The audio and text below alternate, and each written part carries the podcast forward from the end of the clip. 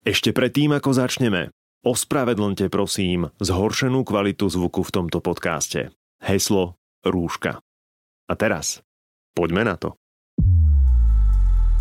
Pýtali ste sa a ja vám prinášam odpovede na všetky otázky o duševnom zdraví, ktoré ste chceli položiť a nemali ste komu, alebo ste sa báli. Ak je niekto smutný, skľúčený, unavený, nevie spávať a má bolesti hlavy, treba, ktoré sú ráno horšie ako večer, môže to byť jasné, že prvá depresívna epizóda, ale pokojne to môže byť aj telesné ochorenie, ktoré má toto ako hlavné prejavy.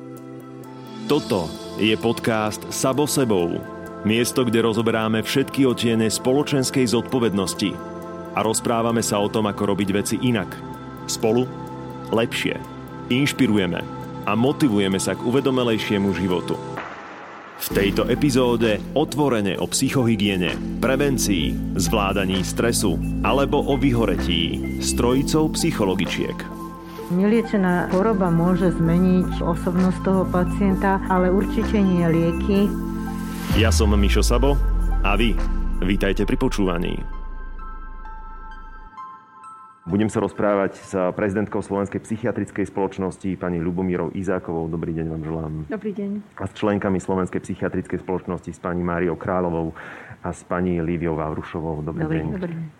Budeme sa rozprávať jednak o tom, ako v tejto šialenej dobe, navyše v dobe, ktorá je s prepačením ale podkúrená koronavírusom, ostať duševne zdravý, a ako ostať nohami na Zemi.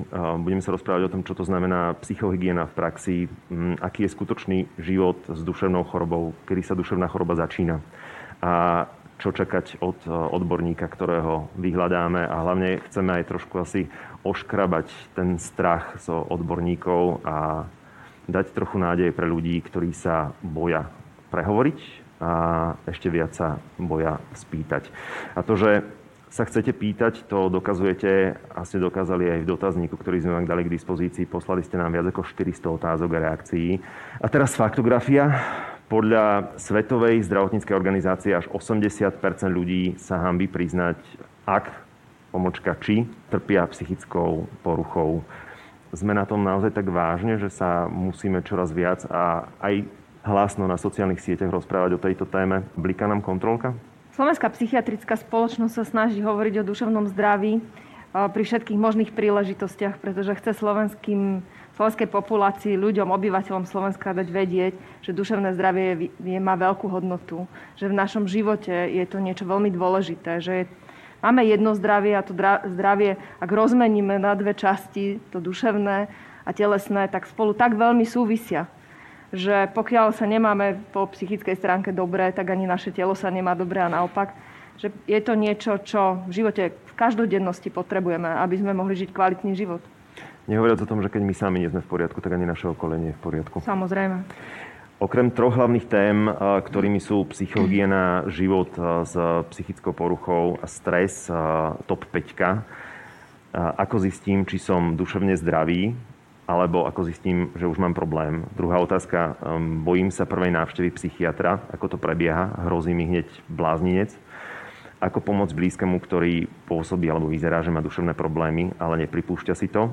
Ako môžu rodičia zistiť, že ich dieťa alebo ich deti majú psychické problémy. A napokon, ako prebieha liečba u psychiatra. K týmto otázkam sa postupne dostaneme, ale dámy, očakávali ste, že to budú práve tieto otázky? Veľmi často na tieto otázky e, komunikujeme, rozprávame sa o nich. Je veľmi ťažké, aby sme pacienta e, motivovali prísť k nám. Mnohí sa boja, trpia rôznymi predsudkami. Takže je to niečo, čo, zvykneme vysvetľovať, na čo zvykneme odpovedať, ale myslím si, že, že vždy je priestor ešte to zopakovať, alebo ešte sa to snažiť povedať inak. Mnohí ľudia, ja neviem, no rád chodíte k zubárovi? Ja áno. Hej? Mnohí ľudia tam nechodia radi a ak ich boli aj zub, tak pre tou ambulanciou zubára rozmýšľajú, či to neprešlo hmm. hej, a odchádzajú. Takže aj ísť eh, s problémom za niekým, koho nepoznáte, nemusí byť eh, jednoduché, ľahké. Urobiť ten prvý krok býva zložité. Býva to taký prelomový zážitok v živote človeka, keď sa rozhodne hmm. a dá to. Dobre, tak eh, ako viem, ako bežný človek, že niečo nie je v poriadku, že tam naozaj tá kontrolka bliká, že kde je ešte tá hranica, že som duševne zdravý a potom už je problém? Mm-hmm.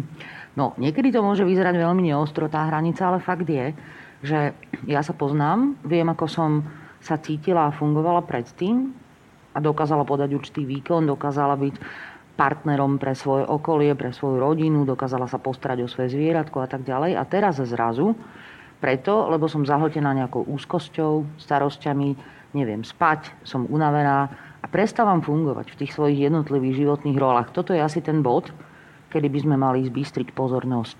Že niečo nie je v poriadku. Že niečo nie je v poriadku. Dá sa tomu vôbec predísť?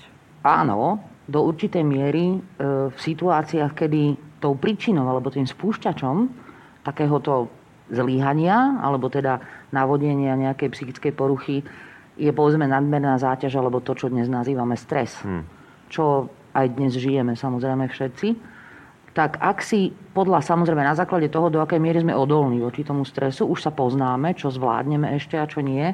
A nastavíme si nejaký režim, ako skúsime ten stres odbúravať, alebo ho vyventilovávať nastavíme si niečo, kde sa vieme relaxovať, upokojiť, dobiť si tie baterky, aby sme na druhý deň znova vydržali. Patrí k tomu samozrejme určitý aj režim dňa.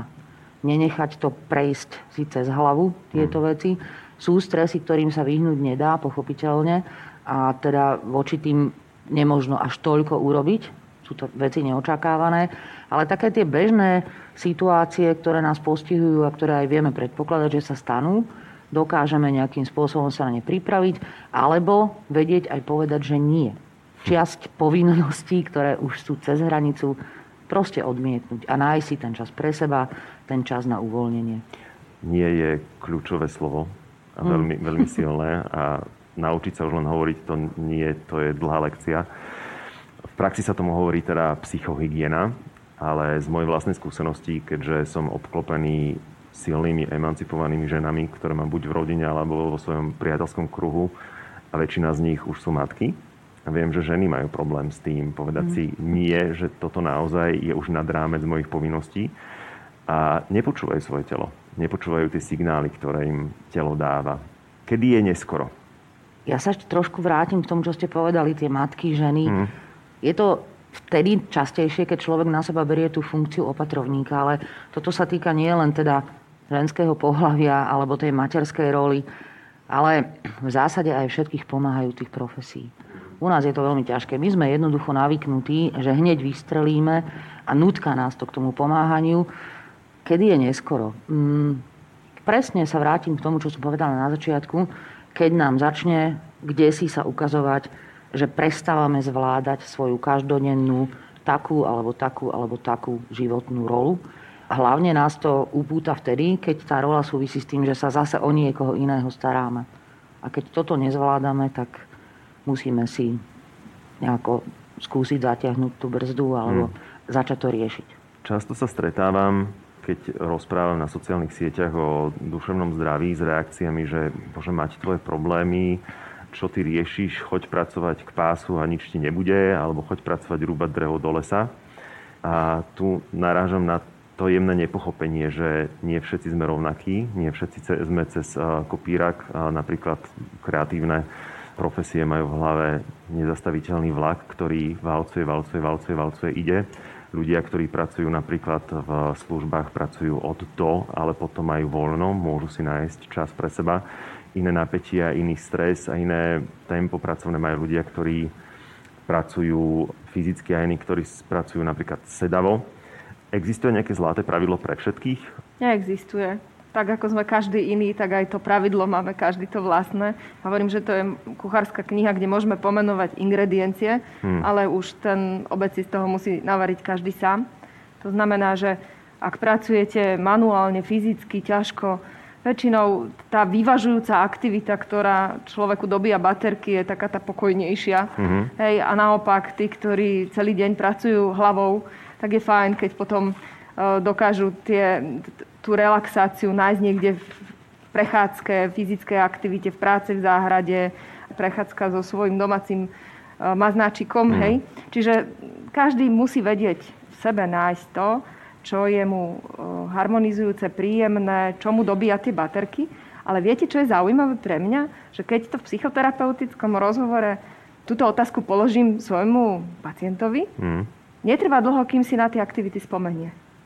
Ale povie, že sám som na to nemyslel, vôbec som týmto smerom nerozmýšľal, ale že naozaj, veď ja rád napríklad chodím na masáže a ja už som tam nebol aspoň 3 čtvrte roka, odkedy sa takto trápim. Hmm. Zájdem si tam, hej, možno mi to pomôže. Tie chorobné stavy, ak sú už naozaj, že človek e, trpí ochorením, hej, tak môže byť taká masáž, také fitko, taká prechádzka, záhradka, skôr záťažou, že v tom akutnom stave sa nevie donútiť, hmm. pretože nevládze, nefunguje. Ale v tom období, kedy sa chceme udržať zdraví duševne, tak je to veľmi fajn rozmýšľať aj nad tým, kde si tie baterky dobijem. Táto doba nám ich vybia veľmi často, extrémne. veľmi extrémne, hej. Častá otázka, čo robiť v prípade, keď ja som v poriadku, ale sledujem niekoho vo svojom okolí, kto tak e, ticho volá o pomoc, alebo sledujem, že tam niečo nie je v poriadku, že je tam náhla zmena správania, že tie signály dymové sú, ako komunikovať s človekom, ktorým je blízky, na ktorom mi záleží. To závisí od toho, o akú poruchu sa jedná. Jednak to môže byť úzkostné stavy, tí pacienti dosť, vydávajú dosť silné signály. Budem poskytnúť niečo na pričítanie o príznakoch tej, tej poruchy alebo depresie. Sú rôzne dotazníky na internete, ktoré si môžu urobiť sami, e, také sebahodnotiace e, škály. Pokiaľ tí ľudia vidia že teda zlyhávajú, alebo vidíte vy na nich, že zlyhávajú a nechcú si to priznať, je dobré s nimi e, prehovoriť. Kvôli tomu, že to sú ľudia, ktorých intelektové schopnosti nie sú narušené. Čiže on môže v tom prvom momente mať takú, takú obrannú nejakú reakciu, že nie, to sa mňa netýka, ale, ale má čas, netreba naliehať E, dať im čas, nech si to rozmyslia, nech mm. pouvažujú nad tým, že či by im napríklad e, pohovor so psychologom alebo so psychiatrom alebo aj so všeobecným lekárom napokon nepomohol. Treba im to naznačiť, lebo si myslím, že je to potrebné, lebo keď nevedia, ktorým smerom sa vybrať a, a im to naznačiť a, a v podstate nechať im na čas na rozmyslenie. Ale aj na tej škále je pestrá paleta z vlastnej skúsenosti viem, že ja som sa napríklad nechcel rozprávať. Že som si na začiatku tak úplnlivo myslel, keď uh, u mňa to bolo teda PTSD, posttraumatický šok a potom aj depresie, ktoré z toho vzýšli. U mňa to bolo na začiatku jednak samozrejme faktor hamby. A druhá vec je, že tam bolo takéto mačistické presvedčenie, že vedia, ja to zvládnem sám. A vystával som si okolo seba takú tú kupolu, za ktorú som nepustil nikoho, pretože nebol som pripravený o tom rozprávať. Obávam sa, že nie ste jediní, že toto je bežný, bežný, bežná situácia. V podstate mnoho ľudí to berie tak, že je to nejaké osobné zlyhanie, čo vôbec nie je pravda. Tak ako nikto si neberie ako zlyhanie, keď má nejaké kardiovaskulárne e, ťažkosti, alebo vysoký tlak, alebo e, má cukrovku, alebo nejaké iné telesné ochorenie, bolesti krížov. To neberie ako osobné zlyhanie. A zrazu také isté ochorenie, ako je úzkosť alebo depresia, zrazu sa úplne mení ten postoj k tým ochoreniam, len kvôli tomu, že sú to psychické poruchy, tak zrazu ten postoj ľudí sa diametrálne mení. Sú to hmm. choroby, sú to poruchy, ktoré sa dajú liečiť, ktoré sa majú liečiť napokon. E, niekedy prejdú samé, ale zase strašne dlho to trvá. A za ten čas sa môže stať niečo nepredvídané, zlé. Ten človek môže prísť, o zamestnanie alebo e, skutočne môže aj ochorieť telesným ochorením, pokiaľ sa tá psychická porucha nelieči. Ja si vážim každého pacienta, ktorý nadobudne tú silu a prelomí tú bariéru v sebe, a vyhľada psychiatra a mnohí teda mi povedia, že to bol veľký boj dostať cez tie dvere do psychiatrickej ambulancie a už to, že prejdú tým prahom a začnú sa rozprávať, obyčajne nevedia ani čím začať, tak sa začneme baviť o takých bežných veciach, o ich telesných ochoreniach, tak e, samozrejme každé psychiatrické vyšetrenie má určitú fixnú štruktúru a Potom e, prechádzame až neskôr k tým vlastným e, psychickým ťažkostiam. A pacient môže na, pri prvom sedení povedať všetko, čo ho trápi, alebo to povie pri druhom sedení a niekedy to povie aj po roku.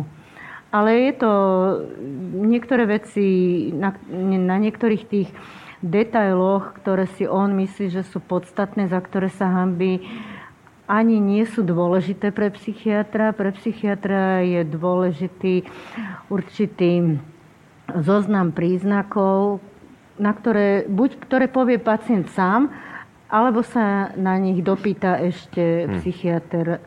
Takže ten si vie urobiť potom obraz o tom, čo sa deje vlastne.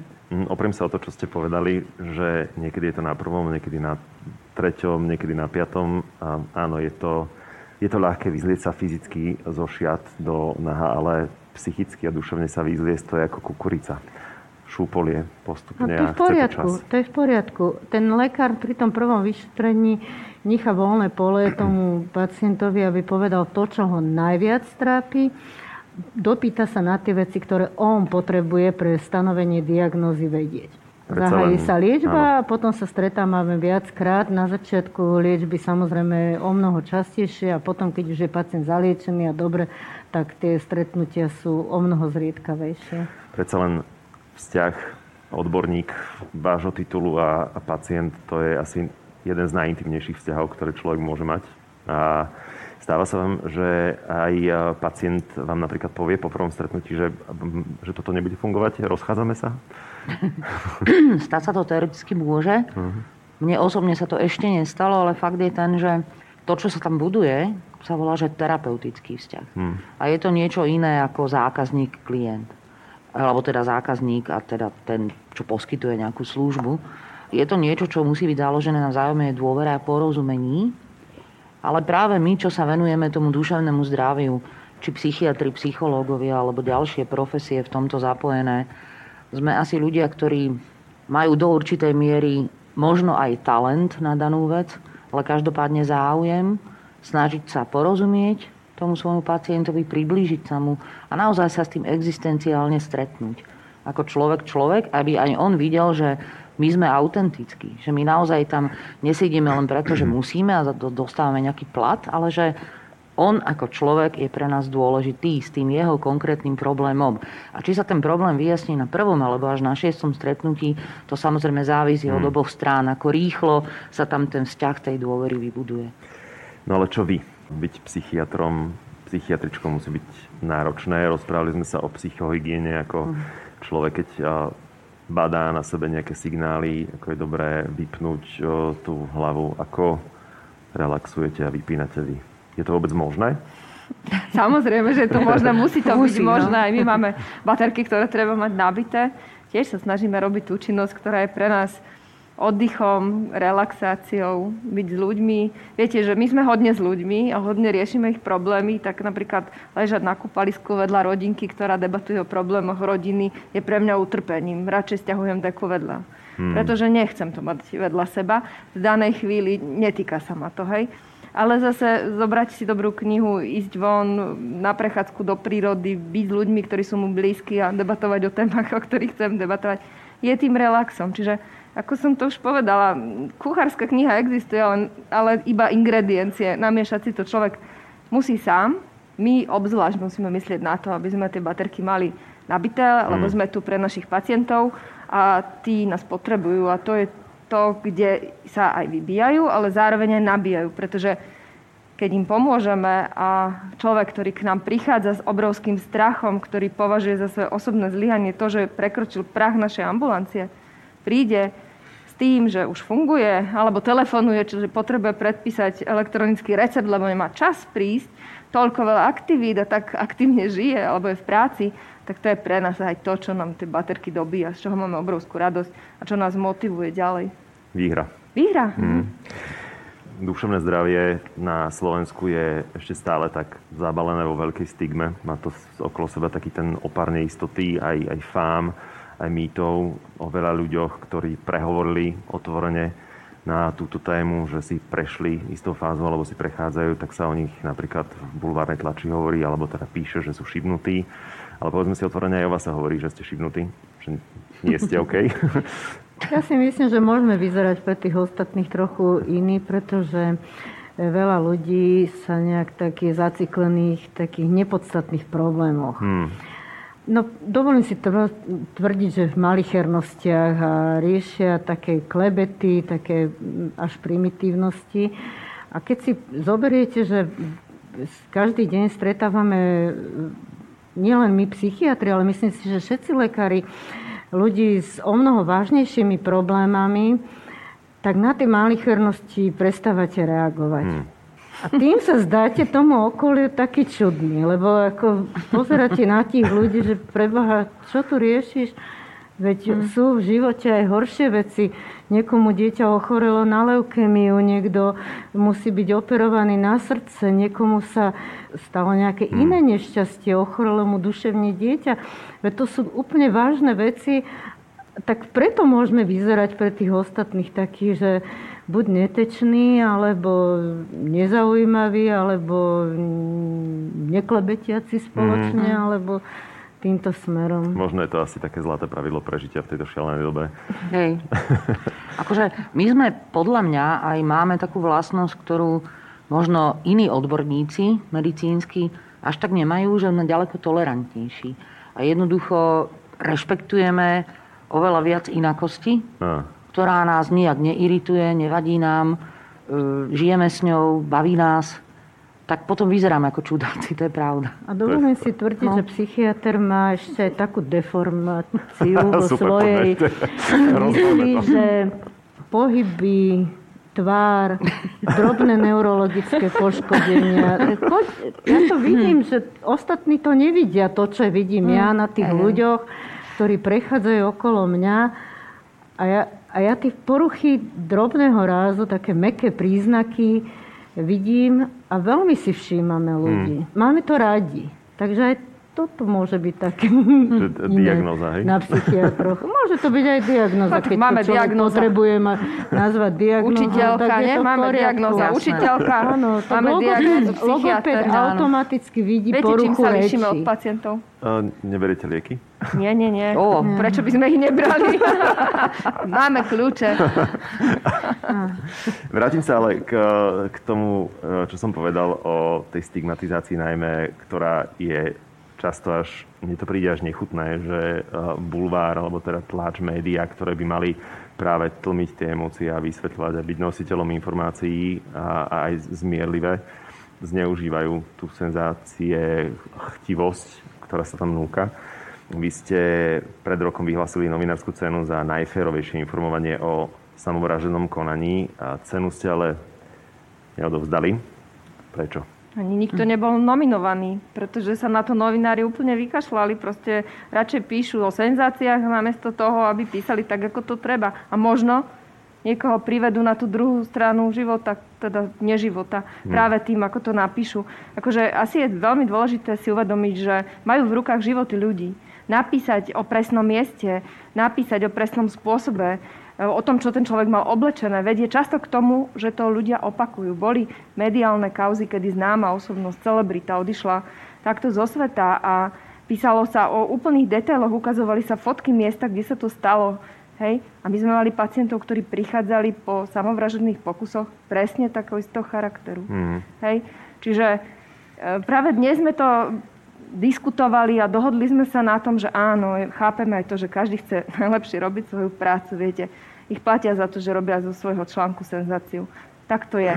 Ale na druhú stranu, pripojiť tam krátku informáciu o tom, kde človek nájde pomoc v prípade, že ju potrebuje, znamená, že ak ja sa zameriam na ten obsah, ale na konci sa dočítam, že je tu aj iná cesta, ako to vyriešiť, tak to môže byť práve ten stimul, že budem konať inak, že sa rozhodnem ešte zastaviť a pohnúť sa tou cestou pomoci. A to je to, čo my chceme. Čiže ak nebudeme príliš náročne, všetky tie lupienky, tie nezabudky, na ktoré sme napísali odporúčania, ako správne písať o samovraždách, tak opomenieme, tak aspoň tá informácia o tom, že existuje pomoc pre mhm. každého, mm. že v tom nikto nie je sám a kde je tú pomoc úplne ľahké nájsť, tak tá, keby tam bola, tak si myslím, že by mohli mať dobrý pocit z toho, že prispievajú k záchrane života. Vy ste sa dnes stretli s novinármi a s novinárkami a rozprávali ste sa o tejto téme. Mm, cítite tam istú formu pochopenia, alebo teda, že odčítali medzi riadkami, alebo teda natvrdo, čo ste sa im snažili povedať? My v to dúfame, viete, my máme uh-huh. taký kontakt virtuálny teraz veľmi s ľuďmi uh-huh. okolo. To znamená, že hovoríme a dúfame, že nás počujú. Uvidíme, čo sa dočítame v médiách, čo, čo si prečítame v novinách, v časopisoch. Boli by sme veľmi radi, keby použili tú informáciu, že existuje forma pomoci. Čokoľvek e, iné nie, ale aspoň toto pretože skutočne vidíte to možno aj dnes, že keď prišla prvá vlna pandémie, na Slovensku sme mali jednu linku dôvery. Mm-hmm. Takú bezbariérovú, že zatelefonujete anonymne a poradíte sa. A keď prišla pandémia, tak skoro v každom samozprávnom kraji vzniklo niekoľko liniek. Hej? Lebo ľudia volali, potrebovali pomoc, potrebovali uistenie, potrebovali radu. A boli to všetko linky, ktoré mali veľký ohlas, veľký dopyt, veľa telefonujúcich. Prečo? Lebo zrazu sme boli v strese všetci, alebo mnohí a, a potrebovali sme teda skutočne mať to útočisko, kam, kam sa pohnúť. Dobre, pandémia tu je, prichádza druhá vlna, alebo tu je, nevieme, ako bude pokračovať, stále v tom strese sme, ale aj keby tu nebola, dnes a denne zažívame hm. stresujúce zážitky a je veľmi fajn, keď vieme, že, že kde, kto nám môže pomôcť. No a tuto sme my psychiatri, teda prvolínioví hráči, mm-hmm sa niekedy pýtajú ľudia, že aký je rozdiel že medzi psychiatrom a psychológom, že na ktoré dvere majú zaklopať. Mm-hmm. Tak čo myslíte, vy by ste kam odporúčili, aby ľudia klopali? No, rovno psychiatrovi. Hovorí skúsenosť, alebo, alebo že tu sedíme psychiatričky. Nie, to, to je skúsenosť. Mm-hmm. Psychológ je absolvent filozofickej fakulty, ale ak sa špecializoval na psychoterapiu, stal sa psychoterapeutom alebo na klinickú psychológiu, tak je veľmi dôležitým kolegom našim a spolupracovníkom. Psychiatr je lekár, všeobecnú medicínu skončil všeobecné lekárstvo, čiže dostal informáciu o tom, ako funguje telo po každej stránke medicíny a teda špecializoval sa na psychiatriu, na ten odbor, v ktorom sa snaží diagnostikovať a liečiť duševné poruchy. Mohol sa špecializovať aj na psychoterapiu ešte mm. okrem toho. Výsledok toho je, že eh, ak teda potrebujem tú biologickú liečbu lieky, tak eh, mi môže pomôcť psychiatr. Ale ak zaklopem na ktorékoľvek dvere, či je tam napísané psychológ alebo psychiatr, je to jedno, lebo my sme všetci kolegovia, rozumieme problematike a keď eh, sa psychológ rozhodne, že je naozaj dôležité, aby pacient mal aj biologickú liečbu, že potrebuje lieky, potrebuje teda pomoc psychiatra, tak ho tam odporúči, pošle. Hej, vysvetlí, čo, čo hmm. psychiatrické vyšetrenie znamená. Čiže môže pôsobiť ako taký puffer medzi, medzi nami. A zase, ak psychiatr príde na to, že tento človek prežíva len ťažšie životné obdobie, duševné ochorenie sa ho nevyskytuje zatiaľ, ale je na tej ceste, že by sa mohlo, pokiaľ nezmení životný štýl, pokiaľ sa mu napríklad psychoterapeuticky nepomôže, tak ho pošleme k tomu psychologovi. A pani doktorka spomenula všeobecných lekárov. Nikto má perfektný vzťah so svojím všeobecným lekárom. Mm-hmm. Roky ho pozná. Vôbec nie je problém osloviť všeobecného lekára, pretože aj ten vie povedať, čo vie on vyriešiť sám, mm-hmm. alebo poslať psychológovi k psychiatrovi. Čiže pomoc existuje, človek sa môže rozhodnúť, kam pôjde. Niekde treba začať. Samozrejme. Na začiatku len sa treba odhodlať, urobiť ten prvý krok. Áno, to je ťažké. Áno, je. Aby sme teda boli konkrétni, tak a, a toto je, predpokladám, údaj, ktorý ešte nezohľadňuje rok 2020. Na Slovensku trpí duševnými ochoreniami minimálne každý deviatý človek, a z nich každý štvrtý trpí depresívnymi poruchami. Keď teda rozprávame o tom prvom kroku, čo ten človek môže očakávať na začiatku? Ako prebieha to prvé stretnutie, ten prvý kontakt? Na čo sa pripraviť, prípadne s čím tam ísť? Takto. Pokiaľ si vyberie psychiatra, tak samozrejme ten prvý kontakt je naozaj taký zoznamovací a vtedy sa preberajú veci, ktoré toho človeka najviac ťažia a s ktorými teda tam prišiel. Čiže psychiatr je lekár. Ako každý iný lekár sa musí samozrejme zaujímať o celú anamnézu, históriu toho človeka aj po tej telesnej hmm. stránke, mm. osobnú anamnézu, rodinnú anamnézu my možno podrobnejšie ako nejaký telesný lekár a tak ďalej. No a potom sa nejako dostaneme k tomu, nášmu hlavnému problému, ktorý nás dnes, alebo teda toho pacienta ťaží. Tu si treba uvedomiť jednu vec, že ak je niekto smutný, skľúčený, unavený, nevie spávať a má bolesti hlavy, treba, ktoré sú ráno horšie ako večer, môže to byť jasné, že prvá depresívna epizóda, ale pokojne to môže byť aj telesné ochorenie, ktoré má toto ako hlavné prejavy. A toto už by ten psychológ asi diferenciálne nezdiagnostikoval. Mm. Čiže toto je taká vec, že ak ide o psychickú poruchu, ktorá vznikla v súvislosti naozaj s nejakou traumou, ktorá sa v živote tomu človeku stala. Je to mladý, telesne zdravý dovtedy človek, tak tam je prvá voľba, možno aj tomu človeku to padne ľahšie ísť k tomu psychológovi, ktorý, keď teda usúdi, že áno, treba zapojiť aj psychiatra, tak ho tam pošle. Samozrejme, tá spolupráca funguje veľmi fajn. Ale ak je to človek, ktorý je staršieho veku, má nejaké telesné choroby, toto, čo sa mu teraz stalo, nesúvisí s ničím, čo by ho v živote traumatizovalo. Prišlo to ako blesk z jasného neba, vtedy je naozaj asi rozumnejšie zájsť za psychiatrom ako prvým. A tam sa teda toto celé odohrá formou podľa možnosti príjemného a pre toho pacienta upokojujúceho rozhovoru, lebo účelom toho prvého stretnutia je začať nadvezovať ten terapeutický vzťah. A môže pri sám, nepotrebuje žiadny výmenný listok, neexistuje rajonizácia. Na Slovensku sme vybojovali, Slovenská psychiatrická spoločnosť ako silný partner v tomto boji, že máme bezbariérový prístup k psychiatrovi. To znamená, že naozaj žiadny výmenný listok od všeobecného lekára. Jednoducho môžem sa sám rozhodnúť a prísť, nemusím o tom nikoho informovať. A keby som sa veľmi hambila a povedala si, že v Bratislave môžu vidieť suseda, tak môžete ísť do Martina. Môžete ísť kamkoľvek. Mm. Takže to je veľmi dôležité, že aj takú obavu z toho, kto ma tam uvidí, hej, mm.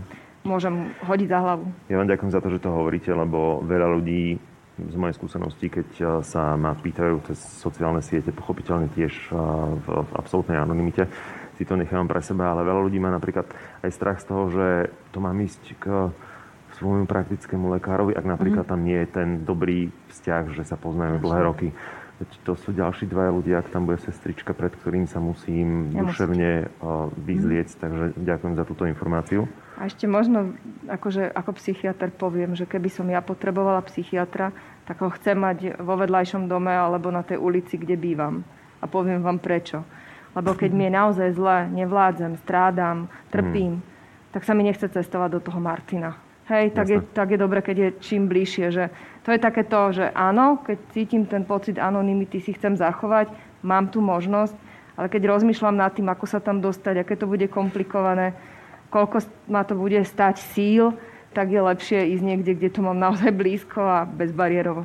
Veľký mýtus je aj, mm, ľudia si myslia, že keď pôjdu k psychiatrovi, takže automaticky budú nadopovaní liekmi a vlastne, že budú iný človek, že budú nepríčetný, bezprízorný, narážať mm. do stien, spať celé dni, že to zmení ich e, personalitu. Tak e, čo sa tých liekov týka, našim cieľom vlastne, keď už je indikovaná farmakoterapia, čiže lieky, tak e, cieľom je vlastne dostať pacienta naspäť do normálneho bežného života. Čiže nemá byť od tých liekov utlmený, nemá, nezmenia mu tie lieky osobnosť, skôr tá neliečená choroba môže zmeniť e, osobnosť toho pacienta, ale určite nie lieky. Tie lieky sú už teraz moderné. Bola kedy pred 30 rokmi tá liečba psychiatrická vyzerala úplne, úplne ináč. Už nemá zmysel ani o tom hovoriť a vrácať sa k tomu, pretože už sú ďalšie generácie mladých e, lekárov, ktorí už tu chápu a sú vychovaní s tým, že máme moderné lieky k dispozícii. A skutočne našim cieľom je úplne zfunkčniť pacientov a vrátiť ich späť do života, nie ich teda nejakými liekmi odpísať. Ja som s tým teda nerobil nejaké veľké okolky, keď som si už prešiel tým rozhodnutím, že idem to riešiť, idem riešim. A moja suseda, ktorá môže mať teraz po 70 tak sa ma spýtala, že vlastne, či chodím na elektrošoky. Uh-huh. Inak aj to je veľmi dobrá liečba. Netreba sa jej bať. Ako nerobí sa ambulantne väčšinou, málo kde ju robia ambulantne, ale je to e, zase, keď je, by bolo treba, keď tú liečbu treba a je indikovaná, robí sa v nemocnici, Je to veľmi rýchla liečba, s, liekmi to, to preliečenie trvá o mnoho dlhšie, ako keď sa podajú elektrošoky a aj treba väčšie dávky liekov. Takže tá elektroliečba alebo tie elektrošoky sú vlastne voči tomu pacientovi veľmi šetrné. Naozaj. Ja som videla množstvo pacientov, ktorých sme vrátili do života práve, práve elektrokonvulzívnou liečbou Samozrejme, že to nerobíme ako, že príde pacient a Na šup, áno. áno. No, alebo aj tým, že teda každý pacient prejde elektrokonvulzívnou liečbou a potom sa začneme rozprávať. To určite nie, musí to byť veľmi prísne indikované komu. nie je Ale viete, aké je to utrpenie mať pacienta na oddelení, ktorý sa nestravuje, nepríjima tekutiny, nemáte s ním žiadny kontakt a po takomto zákroku sa odrazu porozprávate a stretnete ho pri raňajkách? Hmm. Naozaj je to liečba, ktorá je kvalitná a dobrá ja som bola v Barcelone eh, na psychiatrickej klinike a tam to naozaj robia ambulantne, majú oddelenie pre ambulantných pacientov. Áno. A sú ľudia, ktorí... Ako dispenza? Ja, oni tam chodia raz za mesiac na udržiavací okay. zákrok, uh-huh. a, aby nemuseli brať toľko liekov, lebo uh-huh. toto ich stabilizuje. A nemusíme teda hovoriť, nehovoríme o žiadnej tajnosti, ale keď si prečítate autobiografiu pána Kopeckého, Miloša Kopeckého, českého to známeho komika, herca, tak ja som až husiu kožu mala, keď som to čítala, pretože prosím pekne, on chodil na elektrokonvulzie tiež takto ambulantne, to tam mm-hmm. popisuje. A on to teda takisto tvrdil, že lieky mu trošku zabránili mať také prežitie emócií, ktoré herec potrebuje, takže sa rozhodol radšej pre túto formu liečby. A on teda po zákroku sadol do auta ako šofér a mhm. odviezol sa do divadla, kde potom hral predstavenie. To aj teda nevygumovalo mu to osobnosť, nevygumovalo mu to pamäť a bol schopnejší podať herecký výkon, ako keby mal vyššie dávky liekov. Ja sa ešte možno vrátiť na chvíľučku k tým liekom. Samozrejme. Ako, ja by som to prirovnala k liečbe, čo ja viem, hypertenzie. Uh-huh. Vysoký tlak má dnes 65-70 ľudí vo veku nad 50 rokov. To je proste tak. Civilizačná choroba. A teraz tie lieky, ktoré používame na tlak, tie samozrejme nikto nespochybne. Všetci ich papáme, kto ich teda potrebuje papať a jednoducho fungujú. Sú to symptomatické lieky. Nemáme, neexistuje žiaden liek, ktorý by vyliečil, odliečil preč hypertenziu. Rovnako je to, je to aj s tými psychickými poruchami. V podstate to, čo my používame ako liečivá na depresívnu poruchu, bipolárnu poruchu, schizofréniu, sú symptomatické lieky, ktoré, to tu už bola o tom reč, že či menia náš mozog alebo menia našu osobnosť. Práve naopak, vracajú náš mozog do fyziologického stavu, aby on dokázal narábať so svojimi, volá sa to mediátory, tu sú také prenášače nervových zruchov, ako serotonín, dopamín, vracia ich do pôvodného stavu. Čiže on tam nič chemického nového nedodáva. Mm. On len učí naše neuróny v mozgu, aby s tým svojim serotonínom, s tým svojim dopamínom vedeli narábať tak, aby sme boli zase taký ako predtým. To toho človeka nemení, choroba ho mení hmm. a lieky ho v zásade vrácajú vo väčšine, väčšine prípadov do toho stavu pred chorobou, aby bol zase sám sebou. To je presne tak, ako keď má niekto zníženú funkčnosť štítnej žlázy, tak je spomalený, príberá, pomaly rozmýšľa. Keď mu pridajú tie hormóny, ktoré mu vlastne chýbajú, to jeho telo nevie samé produkovať, tak sa vráti do toho svojho pôvodného stavu. Tak asi či to veľmi tak efekt? zjednodušene by, to, mm-hmm. by sme to mohli prirovnať. Dá sa vôbec v prípade duševných e, porúch, chorôb a diagnóz hovoriť o absolútnom úplnom vyliečení, alebo sme všetci iba na čakačke? Nie. Nehovoríme o, o vyliečení psychických porúch, hovoríme vtedy, keď ten pacient je dlhodobo v dobre kompenzovanom stave na liečbe že sa vráti do toho svojho pôvodného stavu. Nie všetky sú e, vyliečiteľné, ale sú dobre liečiteľné. Tých psychických poruch je veľmi veľa. To sú úzkostné poruchy, depresie, schizoafektívne poruchy, schizofrénie, demencie a kopu iných poruch medzi tým. Takže e, nedá sa na to jednoznačne na túto otázku odpovedať vyliečiť, keď je tam nejaká reaktívna depresia, tak prejdeme s tým pacientom určitého životného obdobia a ten pacient, pokiaľ to prekoná a nemá nejaké známky endogenity alebo známky choroby duševnej, tak je vlastne vyliečený. Ale ak je, sú tam iné známky, ktoré my poznáme, na ktoré sa potom cieľene pýtame, tak sú to choroby možno, že nevyliečiteľné, ale liečiteľné. Tak ako je cukrovka, kardiovaskulárne ochorenie, hypertenzie, alebo tie hypotyreózy a podobne iné, kopu iných ochorení. Keď sa pozrieme do histórie psychiatrie, uh-huh. tak keď objavili, pomenovali názov chorobe dali schizofrénia, tak jeden z takých otcov psychiatrie, Bloiler, ten počítal, koľko ľudí sa vylieči z toho ochorenia a koľko teda potrebuje dlhodobú starostlivosť. No a prišiel na to, že asi 30% ľudí prekoná iba jeden atak toho ochorenia mm-hmm. a už nikdy sa to ochorenie nevráti. Áno, existuje aj taký veľmi priaznivý priebeh takéhoto vážneho ochorenia, ktoré často poškodzuje funkčnosť človeka. A ešte môžeme my teraz povedať úplne spokojne, že pokiaľ dobre preliečíme tú jednu epizódu, ten jeden atak toho ochorenia, tak minimalizujeme to riziko, že sa vráti. Hej? Čiže oplatí sa prísť včas, oplatí sa poslúchať rady toho lekára. To znamená, že dodržiavať aj liečebný režim, nielen papať tabletky, hej, mm. ale všetky tie odporúčania, nájsť tú spoluprácu, ochotu spolupracovať, pretože ak dobre zaliečíme to ochorenie, takže vymiznú všetky príznaky, tak je veľká šanca, že sme dali šancu tomu človeku prežiť ten zvyšok života bez toho ochorenia. Mm-hmm. A to si myslím, že je veľmi dôležité vedieť, že sám môžem niečo urobiť pre seba a nie len niečo, ale dosť veľa urobiť pre seba. A mám takých pacientov, ktorí keď sa vrátia, viete, že nejakú dobu sme spolu prežili epizódu depresie, potom bolo dobré obdobie a potom prišla nejaká záťaž v živote, ktorá vyvolala ďalšiu tú epizódu, tak to považuje ešte za horšie zlyhanie ako ten prvýkrát a hovoria si, že ja som robil niečo zle. Mm-hmm. Ale nie je to tak. Tie ochorenia, mnohé z nich, napríklad tieto depresívne poruchy, majú od svojej prírodzenosti tú tendenciu sa vrácať. No ale v tom bezpríznakovom období človek naozaj, keď sa venuje tej psychohygiene, naučí sa relaxačným technikám, takým stabilizačným, v tom sa všetkom mm-hmm. dá naučiť trošku, e, ako ten stres prežívať, aby mi neublížil, tak si vie pomôcť a vie si minimalizovať to riziko, že to príde. Ale keď to príde, tak to zase nie je zlyhanie, to iba, že tá choroba proste má takýto priebeh a znovu vystrčila rožky. Ale čo je veľmi dôležité, že ja ak mám tú životnú skúsenosť, že mne tá liečba raz pomohla a ja viem, že to skončí, už ten návod mám v svojom Jasne. živote, tak už mám väčšiu nádej, že viem, ako s tým zatočiť. Že už viem, že to obdobie prejde a ja zase budem normálne žiť. Dá sa na všetko pozerať cez čierne okuliare a dá sa na všetko pozerať aj tak, že je tam tá nádej, že to bude fajn, že to bude lepšie a že aj ja mám niečo. Mnohí pacienti sú takí zúfali z toho, že ja nechcem dvakrát jednu tabletku a hotovo. Že ja chcem niečo robiť pre seba. Tak okay. to, to je dôležité vedieť, že môžem.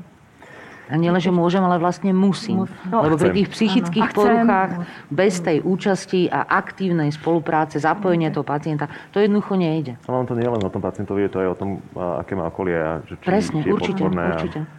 Aj chcela by som ešte pripomenúť, že tá choroba už vo svojom názve vlastne má to, že sa opakuje, že jedného dňa znovu príde.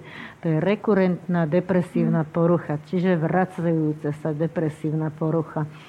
A okrem toho to sú multifaktoriálne ochorenia tam e, tých vplyvov, alebo prečo niekto ochorie a povedzme 100 ľudí je pod rovnakou stresovou situáciou a jeden z nich dostane depresiu. Tak tam sú aj iné faktory, ktoré oslabujú tú osobnosť hmm. a u nich vznikne tá depresia a u ostatných hmm. nie. Čiže to je stále multifaktoriálne. To nie je zlyhanie toho človeka, hmm. ale to sú faktory, ktoré sú niektoré ovplyvniteľné, niektoré neovplyvniteľné. Keď sme to spomenuli, to slovo stres, tak je to z jedných tých najväčších faktorov, ktoré vplývajú aktuálne vďaka, alebo no neviem, či vďaka, ale kvôli korone, um, sme naozaj všetci vystavovaní stresovým situáciám dennodenne na už len tým, že človek zapne rádio alebo televíziu, tak je atakovaný stresovými faktormi. A je to multigeneračné. Kto aktuálne podľa vás trpí najviac? Od detí po najstarších. Kto najviac má aktuálne najťažšie obdobie v tomto Starší roku? ľudia. Starší ľudia. jednoznačne, pretože e, oni potrebujú kontakty, potrebujú podnety, potrebujú sa rozprávať, musia sa hýbať. tí starší ľudia najviac trpia.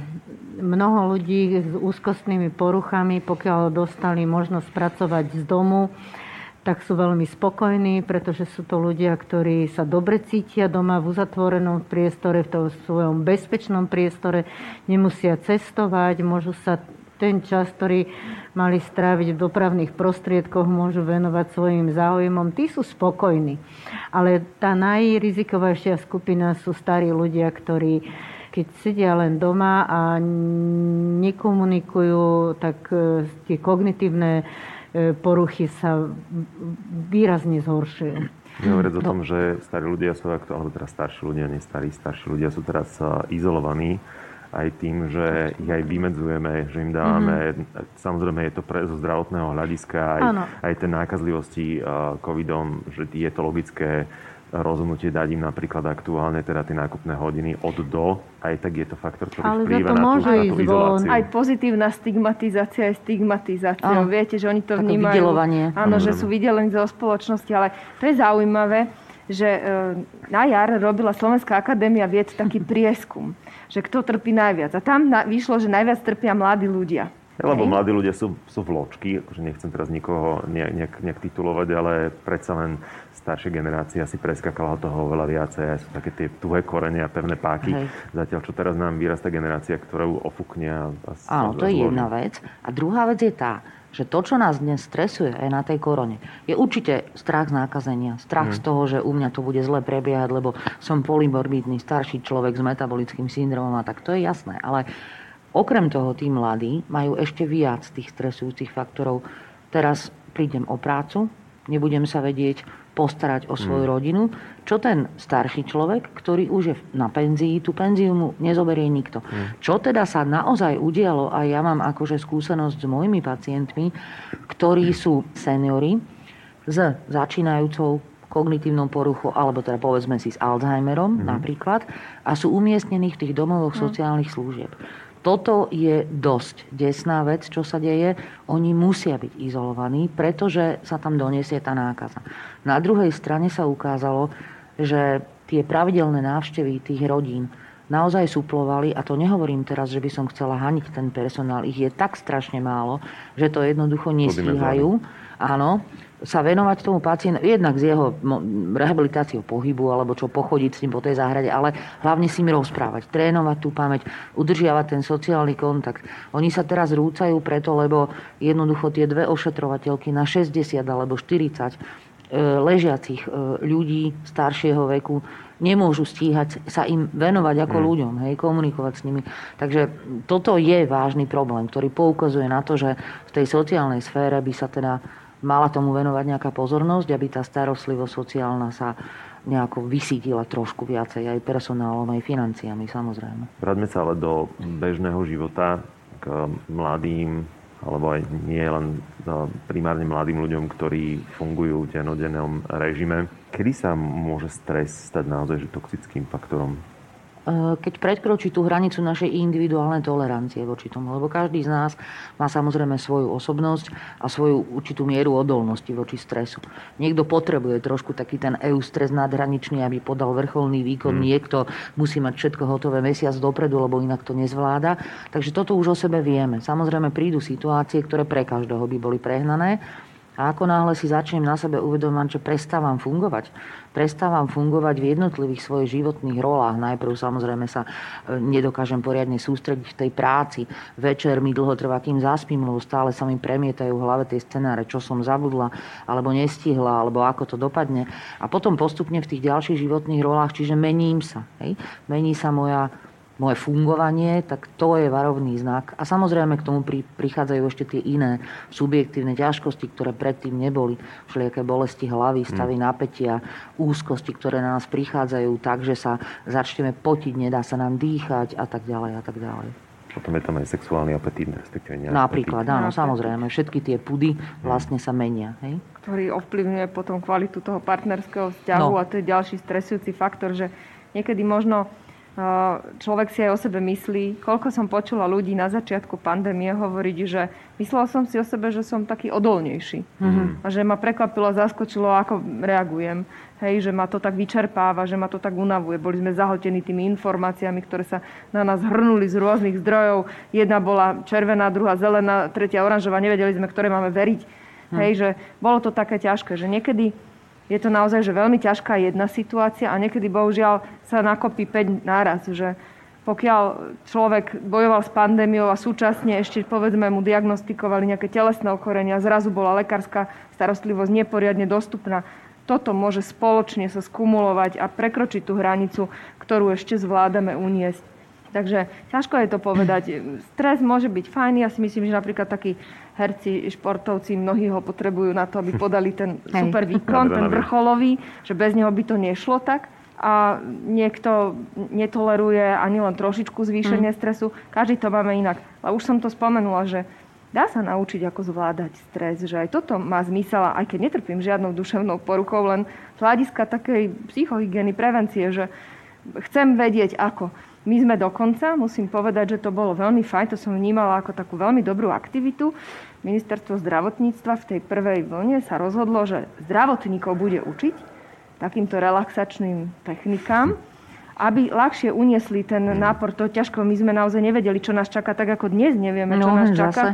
Či budú plné nemocnice, či psychiatri nebudú, nebudú obsluhovať eh, ventilátory a podobne. Takže na jednej strane nás učili, že ako obsluhujú sa ventilátory, to bolo tiež fajn, že aby sme, áno, aby sme to mm-hmm. vedeli, sme lekári, skončili sme všeobecné lekárstvo, takže... Ste boli zálohovaní. Nie, že záloha. Ja som to vnímala tak, že aby sme nám zmiernili stres. Lebo je oveľa mm, horšie si predstaviť, že je predo mnou ventilátor, ako že ja viem, ako sa zapína, obsluhuje a čo to znamená. Mm-hmm. A som si to vyskúšala. Druhá tá pomoc bola, že aby sme vedeli, čo v tom strese, ktorý už nám uteká z hlavy von, že už nevládzeme, vystreli nám vrch hlavy, čo urobiť, aby sme si ho, aby sme si ho zmiernili. Dokonca sa vyškolili také týmy, ktoré mohli prísť za tými zdravotníkmi, ktorí by to nezvládali. Mm-hmm. Hovorí sa, že starý dobrý nádych, výdych hlboký Samozrejme. pomáha mm-hmm. izolovať sa na chvíľu od ľudí, byť sám so svojim, svojimi myšlienkami, byť v tichu, poriadne sa vyspať, ísť sa prejsť, nadýchať sa čerstvého vzduchu, čo ešte funguje? Učili nás napríklad bežať na mieste. posediačky. Pod petkou. No, posediačky, to dáte Hej, úplne v pohode. Ale keď vydáte čo najviac jasné. aktivity, tak zrazu príde ten pocit také úľavy. No. To bol, bolo jedno z takých okay. svalová relaxácia, Hej. to je osvedčené niečo, čo, čo funguje v autogénnom tréningu. Uh-huh. Čo Alebo spísať si taký zoznam veci na hociaký kúsok papiera, že čo by som chcel na budúci týždeň, o rok, alebo to môžu byť úplne malé mm. ciele, to nemusia mm. byť nejaké, nemusím si kúpiť byt, ale možno, že by som chcel ísť e, naštíviť e, mesto Banská Bystrica, alebo že by som e, chcel si vysadiť na balkóne pekné kvety. To sú také bežné veci, čo vás poteší, mm. čo by potešilo prípadne vašich blízkych, čo by potešilo vašich priateľov, pozvať tých priateľov, pokiaľ sa... Tak je veľmi jednoduché veci, mm. že nestojí to na veľkých e, bombastických plánoch. Asi je veľmi dôležité, vy ste to opakovane spomínali už, tá podpora okolia, tých hmm. najbližších. Ja si to neodpustím nikdy. Veľmi anxioliticky uvoľňujúco pre ľudí, ktorí k tomu inklinujú, ktorí žijú so zvieratkom, funguje to zvieratko. Hmm. To určite áno. A samozrejme tí najbližší ľudia, ktorých máte okolo seba, ak majú pre vás porozumenie. Veľakrát je to o tom, že pred tými najbližšími sa možno najviac ostýchate sa zdôveriť s nejakým problémom ale ak to urobíte a sú to ľudia, ktorým na vás naozaj záleží, tak získate toľko emočnej podpory, že je to nezaplatiteľné. Hmm. Aj zaujímať sa o ľudí, ktorí no. sú osamotení napríklad. Samozrejme. To bolo akože samozrejme zvolá, kedy, že viem, že ten človek žije sám, tak sa o neho zaujímam. Ale dnes ako pes nezakopne. A som telefonicky hmm. sa opýtať, ako sa majú. To vypadlo. Viete čo, ale možno taká malá tragédia tejto doby, že ani v rodinách sa ľudia navzájom no. medzi sebou nerozprávajú. Mám jeden príbeh, slečna, ktorá sa teraz zdôverila aj mne, ale aj doma sa zdôverila svojej mame, ktorá reagovala, že, že pokom si taká labilná. Mm-hmm. To sa nerieši. No, dobre, je ale bodka, treba no, to dať nie, do poriadku. Pokom si e, taká štíhla, e, pokom si to, to je, taká vysoká, to sa, to sa pokom si taká onaká. Akože tých aspektov môže byť hrozne veľa, pokom si taká. Každý to máme v génoch nejako. Mm. Ale aj rodič s tým musí bojovať. Ako no. nie je ľahké dozvedieť sa o chorení svojho dieťaťa. To ja si myslím. A myslím si aj to, viete, a svojim domácim tínedžerom to opakujem stále, že my rodičia možno v ich očiach robíme strašne veľa chýb, ale robíme mm. ich s dobrým úmyslom. Mm-hmm. A že niekedy zareagujeme z úzkosti a zo strachu aj tak, že im to prípada úplne neprimerané. Ale tiež to nerobíme preto, lebo by sme im chceli ublížiť, ale preto, že možno nás práve prepadol strach, obava, ako sa Odo tento šok. problém mm-hmm. zvládne. Hľadáme aj v sebe, či sme nezlyhali. Takže to sú také všetky tie možné emócie a myšlienky, ktoré sa tak naraz v tej hlave zrodia a potom tá reakcia môže vyzerať všakovako a môže aj zraniť a uraziť ale niekedy ten šok, keď pominie, tak aj ten rodič začne tak racionálnejšie uvažovať iným spôsobom alebo iným smerom ako v tom šoku. Mm. Takže... No, my sme sa vlastne v tej debate potom dospeli k tomu, že dobre, nádych, výdych, skús to ešte raz, ale trošku jemnejšie a trošku inak a možno začni o, o počasí a skončí pri tom, že potrebuješ sa rozprávať. Druhý follower, alebo teda druhý príbeh bol to muž, ktorý najskôr, keď som nahral podcast o duševnom zdraví v čase korony, čo spravila korona s duševným zdravím Slovenska, tak mi napísal, že to mne sa nikdy nemôže stať. Mm. A po dvoch mesiacoch mi písal, že sa mu to stalo. No, mm. to je časté. Ľudia zabúdajú, že práve tieto diagnózy si nevyberajú. Nevyberajú si podľa toho, či má niekto toľko alebo toľko peňazí, aký má vek, no. kde žije, kde býva, s kým býva, ako je orientovaný, to je absolútne jedno, pretože v tomto sme si naozaj všetci rovní. Veľa ľudí si myslí, alebo teda sa zamýšľa nad tým, že, že čo ak to mám v rodine? Je to dedičné? Mm. Je?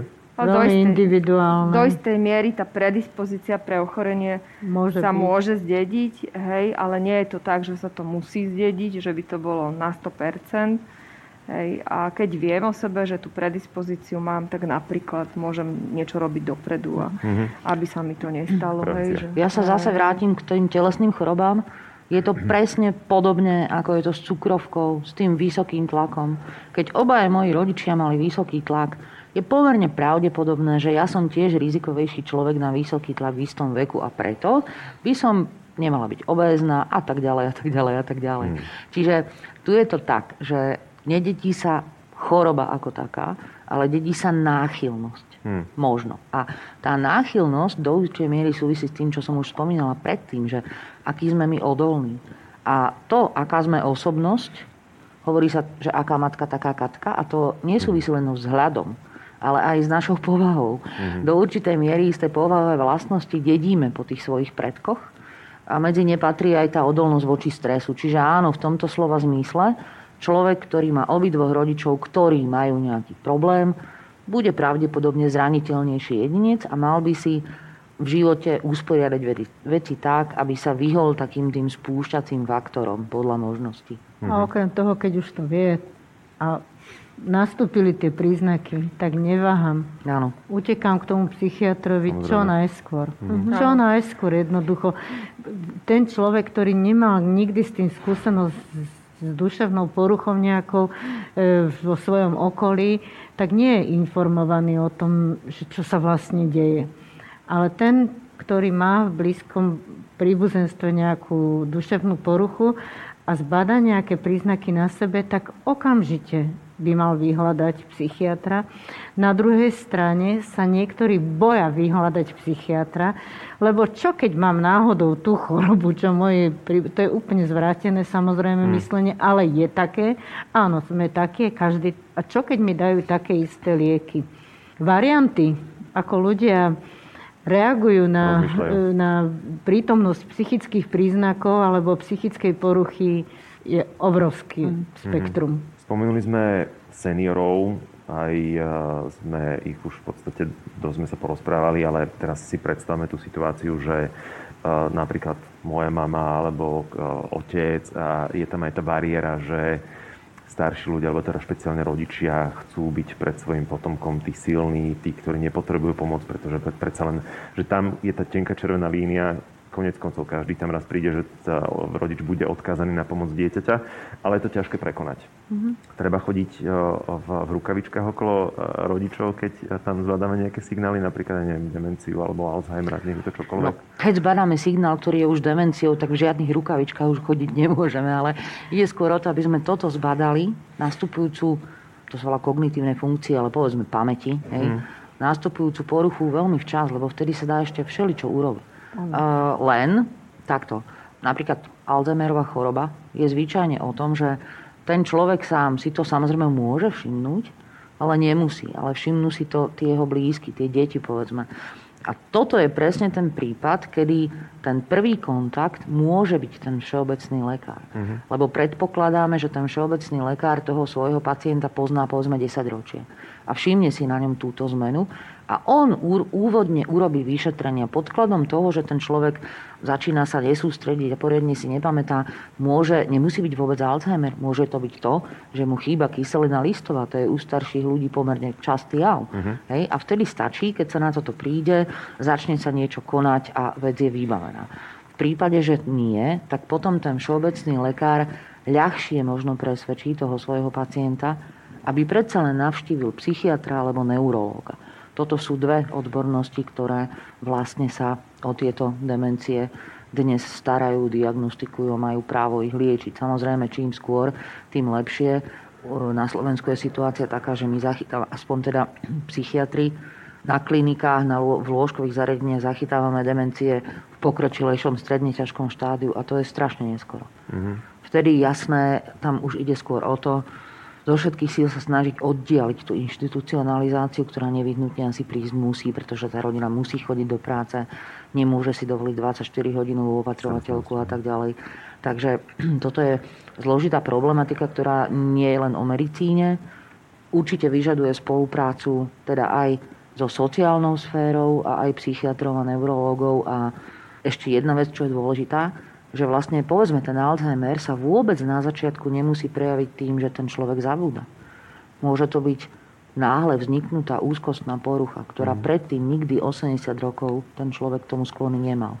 Takže toto sú veci, ktoré samozrejme miatnú veľakrát, ale pri tom psychiatrickom vyšetrení sa táto vec vyjasní. Urobme ešte generačný obrad vy pracujete s dospelými, ale čo ak som napríklad rodič a badám nejaké zvláštne správanie alebo nejaké odchylky v správaní môjho dieťaťa? Áno, to je tiež treba byť všímavý. Keď dieťa prestane v škole fungovať, náhle sa zhorší prospech, uzatvára sa do seba, prestáva komunikovať s rovesníkmi, je napríklad popudlivé, také impulzívne, hnevlivé, môže to byť signál, že sa u neho rozvíja duševná porucha, že Dospeláci rodičia často zoberú ten zoznam dia- diagnostických kritérií, viete, a to čítajú a hovoria si, že no veď nemá smutnú náladu, no veď, uh, ja neviem, všetky tie príznaky depresie, ktoré máme uh, popísané pre dospelých, tak nie je to depresia, ale u detí sa tie ochorenia prejavujú úplne inak. Mm. Hej. Uh, ten klinický obraz nie je taký ako u dospelých ľudí. A opäť neurobím chybu, ak sa pôjdem porozprávať Možno napríklad so školským psychológom, lebo aj škola môže dať veľa signálov o tom, ako to dieťa prestáva fungovať. Ja si myslím, že treba počúvať učiteľov, pretože ten učiteľ má dennodenne pred sebou 30 detí, povedzme, uh-huh. a už má aj nejaké roky praxe a vycíti, že toto dieťa sa nejako mení, toto dieťa e, je niečím zvláštne Takže pokiaľ ten učiteľ upozorní rodiča na to, že tam môže byť nejaká, nejaká vada, taká mm-hmm. psychická, tak e, nie, že toho učiteľa zhodím a moje dieťa je to najlepšie, najkrajšie na svete pre každého rodiča. Samozrejme je, ale treba si to vypočuť, začať to riešiť či už školským psychologom alebo návštevou pediatra poradiť sa aj s tým detským lekárom, detského psychiatra. Treba aj hľadať, e, už v dnešnej dobe hovoríme o tom týraní, e, mobbingu medzi deťmi, aj toto, tieto iné veci treba vylúčiť v prvom rade aby sa vôbec nejaká stanovila nejaká E, duševná porucha. To skôr treba hľadať aj tie reaktívne momenty, mm. na ktoré to dieťa môže e, reagovať. Či už je to nejaký mobbing na internete, alebo teda v školskom prostredí. To sú vážne veci. Poznám príbeh 6-ročného chlapca, ktorý sa pocikával, začal sa pocikávať a, a rodičia pochopiteľne prvé, čo robili, tak začali riešiť prologické, lebo vôbec nemali mm. ani kontakt s tým, že by tam mohol byť v škole nejaký problém. A mm-hmm. až po veľmi dlhom a intenzívnom, keď sa to stupňovalo, po naozaj veľmi dlhom pátraní prišli na to, že chlapec je šikanovaný. Takže... To je detská neuróza. To, to veľa, veľa detí má aj problém s tým, s tou striedavou rodičovskou starostlivosťou, mm. neúplné rodiny, finančné problémy, rodiny. Proste e, tie deti nemajú skúsenosť do, dospelého e, človeka, nevedia, počujú o tých starostiach, ktoré sú okolo nich a oni pre nich majú úplne hororový obsah, pretože tie deti nevedia, ako tú situáciu riešiť. A niektorí tí rodičia pred nimi e, sa správajú tak, ako keby tam to dieťa ani nebolo. A toto sú detské neurózy, ktoré, ktoré žiaľ Bohu teda vznikajú tými vonkajšími faktormi. Mm-hmm. Naši kolegovia, detskí psychiatri hovoria, že mne keď príde pacient do ambulancie, tak neprichádza sám. Oni prichádzajú vždy traja. Dieťa plus rodičia. Mhm. Častokrát ešte aj súrodenec. Že tam to znamená komplexnú starostlivosť o celú tú rodinu, vzťahy medzi nimi, aj tie reakcie rodičov na to, že dieťa sa nemá dobre je, je tam toho veľa. A že ja som si tak uvedomila, že to, čo my stále teraz hovoríme, že choďte k psychiatrovi, vyhľadajte odborníka a tak ďalej, že druhá, druhá stránka býva, že ľudia hovoria, že a kde ho mám hľadať, že psychiatri majú 16 minút na pacienta. To bola jedna z otázok, ku ktorým sa dostaneme. Kopa takých no, otázok. A to, je, a to je proste, je to tak, že, že teda či nás je dosť a koľko sa vieme podeliť s tými psychológmi. No, dajme, dajme no. si reality check, lebo z mojej skúsenosti, a to, to nie je nič čo, nové, čo by som povedal, už som to povedal niekoľkokrát, keď som sa rozhodol teda urobiť ten prvý krok, tak som bol 3 mesiace v poradovníku a potom to nie, že som sa dostal uh, na rad, ale som sa rozhodol ísť do súkromnej starostlivosti, lebo som si povedal, že nemám čas a kapacitu na to čakať ďalej a to som ja, teda nehambím sa za to povedať to, že som bonitný klient, čiže mal som tie prostriedky na to dovoliť si súkromnú starostlivosť zdravotnú, ale zamýšľam sa nad ľuďmi, ktorí majú hlboko do vrecka a nemajú z čoho si platiť. Keď je taký akutný problém, tak i, i treba ísť na urgentný príjem alebo centrálny príjem, pokiaľ je to taká akutná vec, že ten človek nevie zvládať už svoje príznaky. Na druhej strane všeobecný lekár má určité armamentárium e, psychofarmák, ktoré môže použiť, ktoré aj sú to základné antidepresíva, benzodiazepiny, má základné také vybavenie, ktorým môže zaliečiť pacienta a potom ho poslať a teda vlastne preklenúť tú dobu, kým sa pacient dostane k psychiatrovi. Mm-hmm. Prechodné obdobie. Prechodné obdobie mm-hmm. pokryť, áno.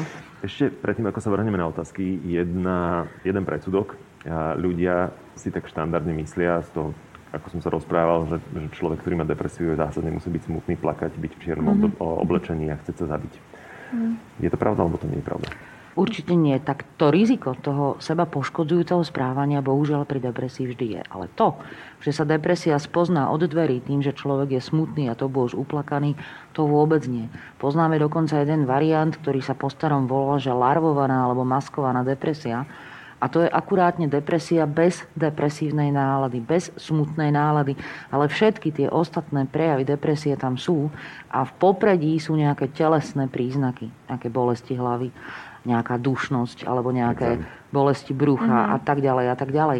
A tu je zákernosť v tom, že aj vzhľadom k tým predsudkom, aj vzhľadom k neznalosti, sám človek, ktorý týmto trpí, si neuvedomí, že by to mohlo mať psychický pôvod, alebo si to nejako nechce pripustiť, že je to tak.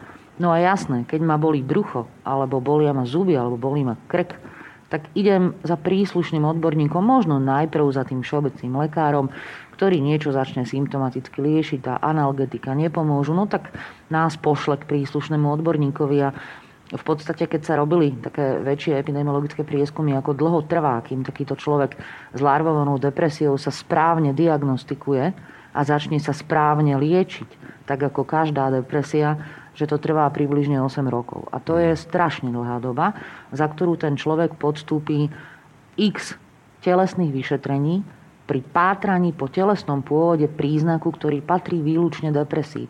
Nič sa tam nenájde. Ešte sa môže stať, že ho niekto z tých iných odborníkov označí za hypochondra alebo hysterického, alebo podobne, čím je ďalej traumatizovaný samozrejme. Takže áno, niekedy ten predsudok alebo taký ten mýtus môže narobiť kopu zla. Mm-hmm. Ešte mi napadla tá mužská depresia. No a druhá vec, to áno. Je, to je ďalší taký variant depresie, že muži častokrát nebývajú tí smutní, uh, utiahnutí do seba, ale sú impulzívni a agresívni. Mm-hmm. Že zrazu manžel začne prejavovať príznaky agresie doma, vybuchovať, buchnúť postoj. Áno, a môže za tým byť. A v tej krčme, viete, ešte existuje aj také, že samoliečba. Mm-hmm. Tak pomôžem si sám a to, čo mi prinesie to uvoľnenie, býva aj cena alkohol. Mm-hmm. A potom niekedy máme dva problémy v jednom, že Kumulovane. alkoholizmus a mm. depresia, aj to, to býva dosť často. Ale fakt je, že ten človek jednoducho nie je utiahnutý, smutný, skleslý, ale impulzívny, agresívny, čím prekvapuje svoje okolie a väčšinou to tak náhle začne, že to mm. nebýva, nie je to jeho povaha, je to niečo, čo úplne prekvapuje u neho. Ja som aj súdny znalec a mi sa dokonca niekoľkokrát podarilo znalecky posudzovať mužov, ktorí mali takéto prejavy a naozaj sa zistilo, že v pozadí toho agresívneho prejavu bola prítomnosť depresívnej poruchy.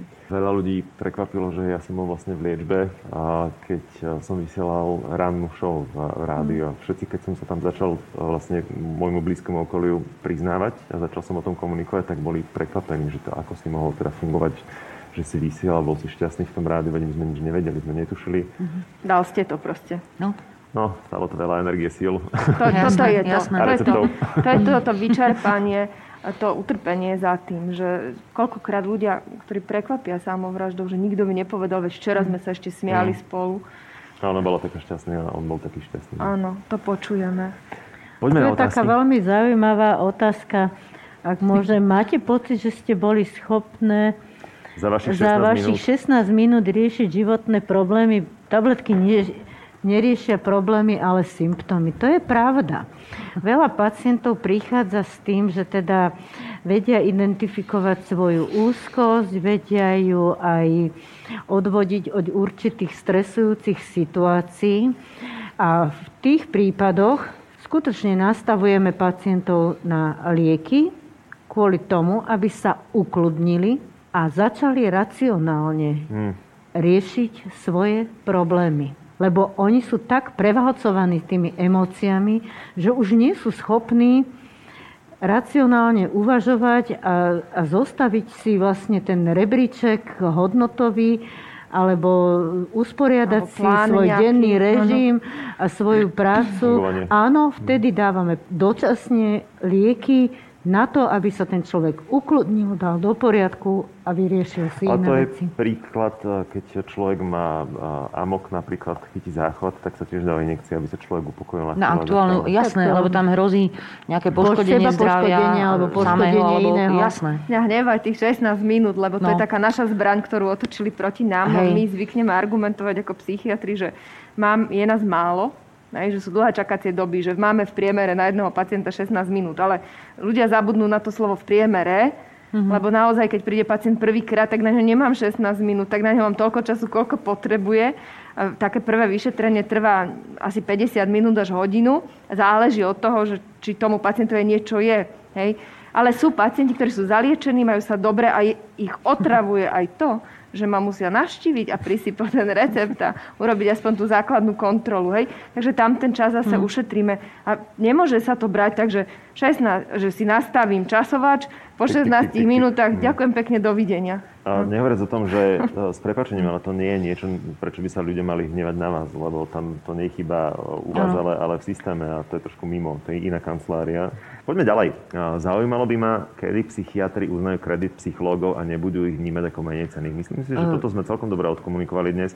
To bolo celkom vysvetlené. Áno, že my ich tak teda rozhodne nevnímame. Naopak, to sú naši najbližší spolupracovníci, čo ale vnímame, že by sme mali zrovnoprávniť, je psychické poruchy s telesnými poruchami. Toto je to. Akože my sme s klinickými, alebo teda s psychológmi iste na jednej lodi, ale zároveň sme prosím pekne na jednej lodi s ostatnými lekármi. A to je prioritné. Ja si myslím, ja, že ľudia akože... môžu vnímať psychológa ako menej cenného vzťahu k duševným poruchám tom, že nemôže predpisovať lieky. Ale to sme už teda rozobrali, že nemôže, Áno, pretože nevyštudoval medicínu a každý liek môže ovplyvňuje fungovanie celého organizmu. Takže nevplyva len na psychiku. Čiže e, toto je veľmi dôležité. Ďalšia vec je, že človek môže mať telesné ochorenie, brať nejaké iné lieky a tie lieky dva mm. sa pobijú. Mm. A na to musíte mať medicínske vzdelanie. To je proste tak. To nie je o konkurencii, o boji, o ničom. Jasné. To je proste realita. Musí to byť štúdia. o spolupráci. Ešte by som chcela povedať to, že psychológov je veľa a sú rôzne, rôzne zameraní. Ale tých klinických psychológov, ktorí vlastne vedia kvalitne diagnostikovať duševné poruchy, je veľmi málo. Mm-hmm. Áno, keď si zlomíte ruku, kam by ste šli? Prvé. Na pohotovosť. Na pohotovosť. Ale tam by ste očakávali si chirurga, nie, že mm-hmm. sa mhm. na to pozrie. A on nevidí, že čo, či to máte zlomené, tak vás pošle na rengen. A keď už prídete s tým nálezom, tak on povie, áno, tak je to zlomenina. Mm. Hej? Je to posunutý, treba operáciu, stačí to dať do sadry, alebo nie je to zlomené. No a klinickí psychológovia pre nás robia v diagnostike jeden veľmi dôležitý, e, veľmi dôležitú pomoc, a to robia psychodiagnostické vyšetrenie. To mm. sú testové metódy rôzne, ktoré používajú alebo projektívne metódy a na základe nich, to je ten rengen duše, na základe nich e, my vieme lepšie diagnostikovať duševnú poruchu. Eh, je to pomocné vyšetrenie, ktoré je pre nás veľmi dôležité. Samozrejme, výsledok toho vyšetrenia musíme dať do kontextu, ako pani doktorka hovorila, to môže byť telesné ochorenie, mm. ktoré za tým je. Človek má anémiu, má málo kyseliny listové alebo vitamínu B12 a stráca pamäť. Ja potrebujem vedieť, ako stráca tú pamäť a či ju reálne stráca, vyšetriť pamäť, ale súčasne potrebujem vidieť hladinu kyseliny listovej, hladinu vitamínu B12 a krvný obraz. A keď to všetko mám pokope, tak poviem, aha, tak toto je takýto typ poruchy a stačí suplementovať, dať do liečby kyselinu listovú, vitamín B12 a o pár mesiacov bude pacient v poriadku. Hej? Ale môže mať Alzheimerovú demenciu a tam bude hladina kyseliny B12 alebo listovej možno zvýšená, to mhm. možno normálna alebo znížená, ale ten, mhm. tento výsledok vyšetrenia pamäti bude dávať iný obraz. obraz. A zase to musím dať všetko dokopy. Čiže v tom je tá diagnostika náročná, preto človek musí mať naozaj to medicínske vzdelanie, ale že by sme prežívali nejaký boj alebo o menej cennosť, dominanciu. Toto nemôžem povedať. My si prácu psychológov veľmi vážime a sú to naši najbližší spolupracovníci. Možno ďalší z predsudkov, ktoré e, existujú. Mm-hmm. Spomínali sme tie čakacie doby a, a poradovníky. Aká je momentálne čakacia doba k vám trom? Je to individuálne. No, my dve nie sme ambulantky. My sme, m, pracujeme na klinike. Samozrejme máme aj svojich pacientov, ale teda pomenej, lebo my hlavne učíme na lekárskej fakulte a a tak ďalej. Staráme sa o oddelenie. My sme nemocničné doktorky. Hmm. Ale, no, teda ale Lívia... ambulantných lekárov je v Bratislave aj po celom Slovensku koľko je. Potrebovali by sme ako viac lekárov, tak ako aj iné odbory. To my nie sme v tom sami. Lekárov je jednoducho celkovo málo.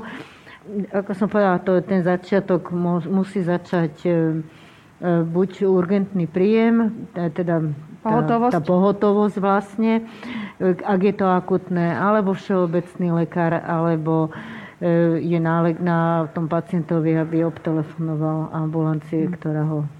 E, ja som hľadala imunológa uh-huh. a našla som najlepší termín o pol roka. Inak ma odmietli.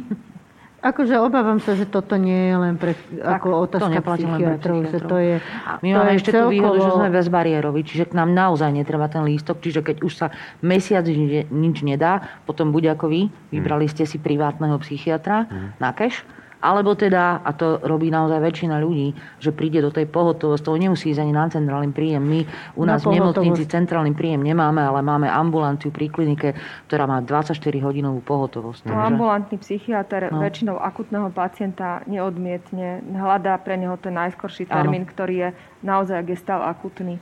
Ako v Bratislave si myslím, že tá situácia nie je až taká zlá, lebo ten systém doplnili tí privátni psychiatri, mm-hmm. kde je predsa len šanca ísť. Ja si myslím, že v každej oblasti existujú aj tí bez zmluvy s poisťovňami, kde si to treba zaplatiť. Hnevá ma v slovenskom systéme to, že e, títo pacienti Ak si platia za čas lekára, v poriadku. Ale prečo by mali platiť lieky? Lebo tie by mali podľa mňa byť preplacené zo zdravotného poistenia, pretože si ho platia, hradia. Mm-hmm. To, že si lekár nedokázal, alebo mu nedala zdravotná poisťovňa zmluvu, to nemusí pacienta v tomto smere, čo sa týka preplacania akože liekov, zaujímať. Ale bohužiaľ, bohužiaľ je to tak a my tri s tým aktuálne nevieme nič urobiť.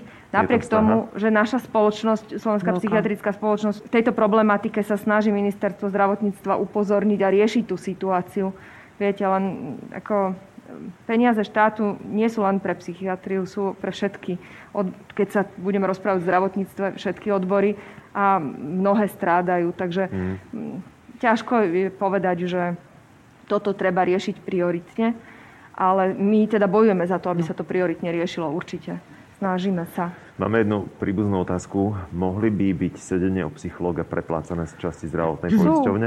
To, Oni aj sú. To aj sú, ale to je vecou zdravotnej poisťovne. To nie, uh, my to nevieme ovplyvniť ale ako sú. psychiatrická spoločnosť. A to nemusí byť, asi sa má teda dotyčný písateľ na mysli psychoterapeutické sedenia a ten psychoterapeut nemusí byť len psychológ. Mnoho psychiatrov máme výcvik psychoterapeutický a tomu psychiatrovi, ktorý má aj tú ambulanciu, tak aj tá zdravotná poisťovňa zvyčajne ten výkon preplatí. Tá systematická psychoterapia e, málo kedy, to je zase o tých poisťovniach. Ten klinický psychológ, terapeut si musí tú zmluvu s tou poisťovňou vybaviť. V Bratislave sú, tuším, štyria alebo piati. Takí ostatní sú na priamu platbu. No, to je opäť tá vec, ktorá Zdravot... nie je úplne v našich rukách. No. Zdravotná no. poisťovňa limituje počet tých sedení. Oni ale, majú tie limity proste. No. Ale no. je, to, je táto možnosť, nie je to, že úplne nie. A treba sa o to zaujímať. Zaujímavá otázka. Je dôležité hľadať zmysel života jednotlivca? Čo ak Jasné. niekto tento zmysel nevidí a nevie ho dlho nájsť? Ako môže psychiatr presvedčiť hm. človeka tak presved... a o jeho existencii? Tu psychiatr nemá čo presviečať.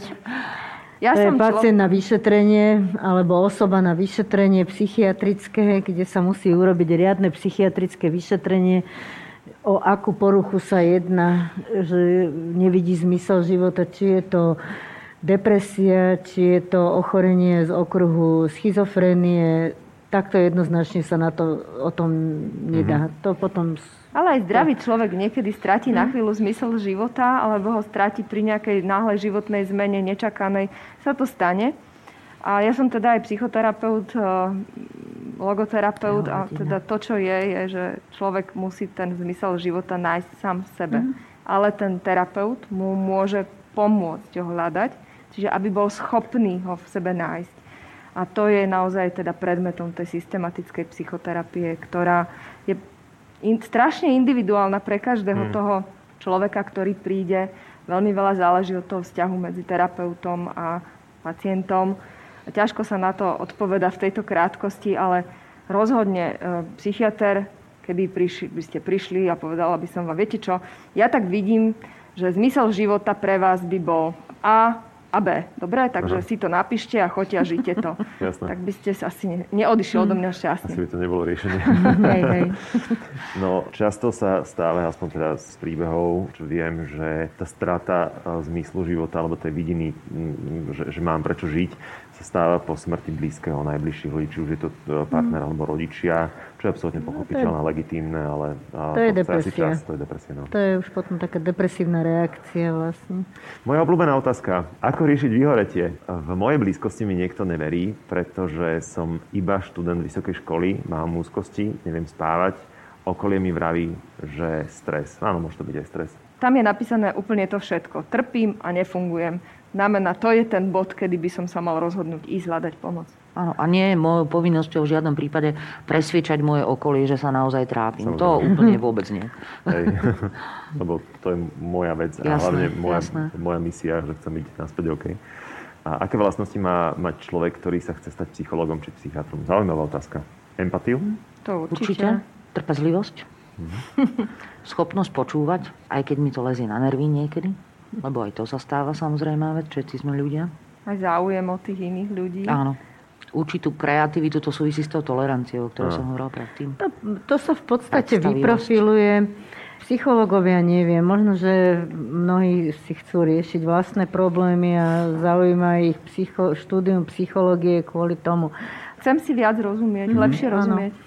Ale ten psychiatr ide skôr na lekárskú fakultu a chce študovať medicínu. A počas štúdia sa tak rozhodne, sa rozhliada, tie prvé tri roky sú teoretické predmety, a potom sa tak rozhliada s tými vlastne predmetmi, ak ide chirurgiou, internou medicínou, detským lekárstvom, neurológiou, psychiatrov, pre psychiatrov, ktorý z tých odborov ho asi tak najviac oslovuje.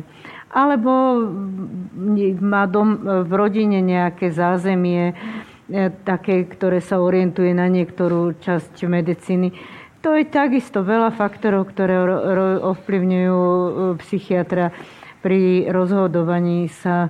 V prvom rade sa nesmie báť psychiatrických pacientov. Mm. Ľudia sa psychiatrických pacientov boja. Ten, kto sa chce dať na psychiatriu, nesmie sa báť psychiatrických pacientov a dokonca ich musí mať rád.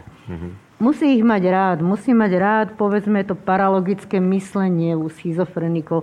Musí mať radosť z toho, že, že tá depresia sa dá liečiť, veľmi dobre liečiť, pekne liečiť, úzkostné poruchy, že tým ľuďom vie pomôcť a mať z toho radosť. A mňa ešte, okrem toho všetkého, čo podala pani doktorka, um, nadchli moji kolegovia, učitelia, ktorí mm-hmm, pracovali u nás Hovorím, tak sa na klinike, kde sme ako študenti študent. chodili a videla, som, hm, a mhm. videla som ten ich rozmer a to ich fungovanie a spôsob rozmýšľania a páčilo sa mi to úplne najviac zo všetkého, čo som absolvovala. Mm. Na internej, na chirurgii, na neurológii, na všetkých tých odberoch. Boli iní a mali väčší záujem Výnimočný. o pacienta, mali Hej. väčší záujem My o nás všetky tri, čo tu sedíme, sme sa na tú istú kliniku s prepačením hrabali po škole, lebo nás to strašne tam ťahalo. Ďalšia otázka, ktorá vlastne si aj odpoveda sama už v tej otázke. Môžu byť stretnutia so psychologom riešením k udržaniu si psychického zdravia, keď sa úzkosti či depresívne stavy vyskytujú občasne?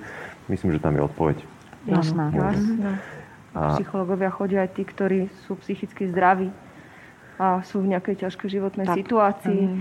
a nevedia nájsť ten odstup, ako ju riešiť, tak um, idú za psychologom, psychoterapeutom, pomôže im sa s tou situáciou vysporiadať. Nemusia byť duševne... Hmm. Netreba mať diagnozu na to, aby som tam šiel. Každý sám, sám o sebe chodíme aj na preventívku raz ročne. Teda no, Určite. Sa, sa aj na udržanie telo. tej sebaistoty mám niekoho, hmm. kto ma pozná, je to môj parťák v tomto boji mojom, no, alebo udržanie si čokoľvek. Raz za čas hačkať, porozprávať tak. sa. Mm-hmm.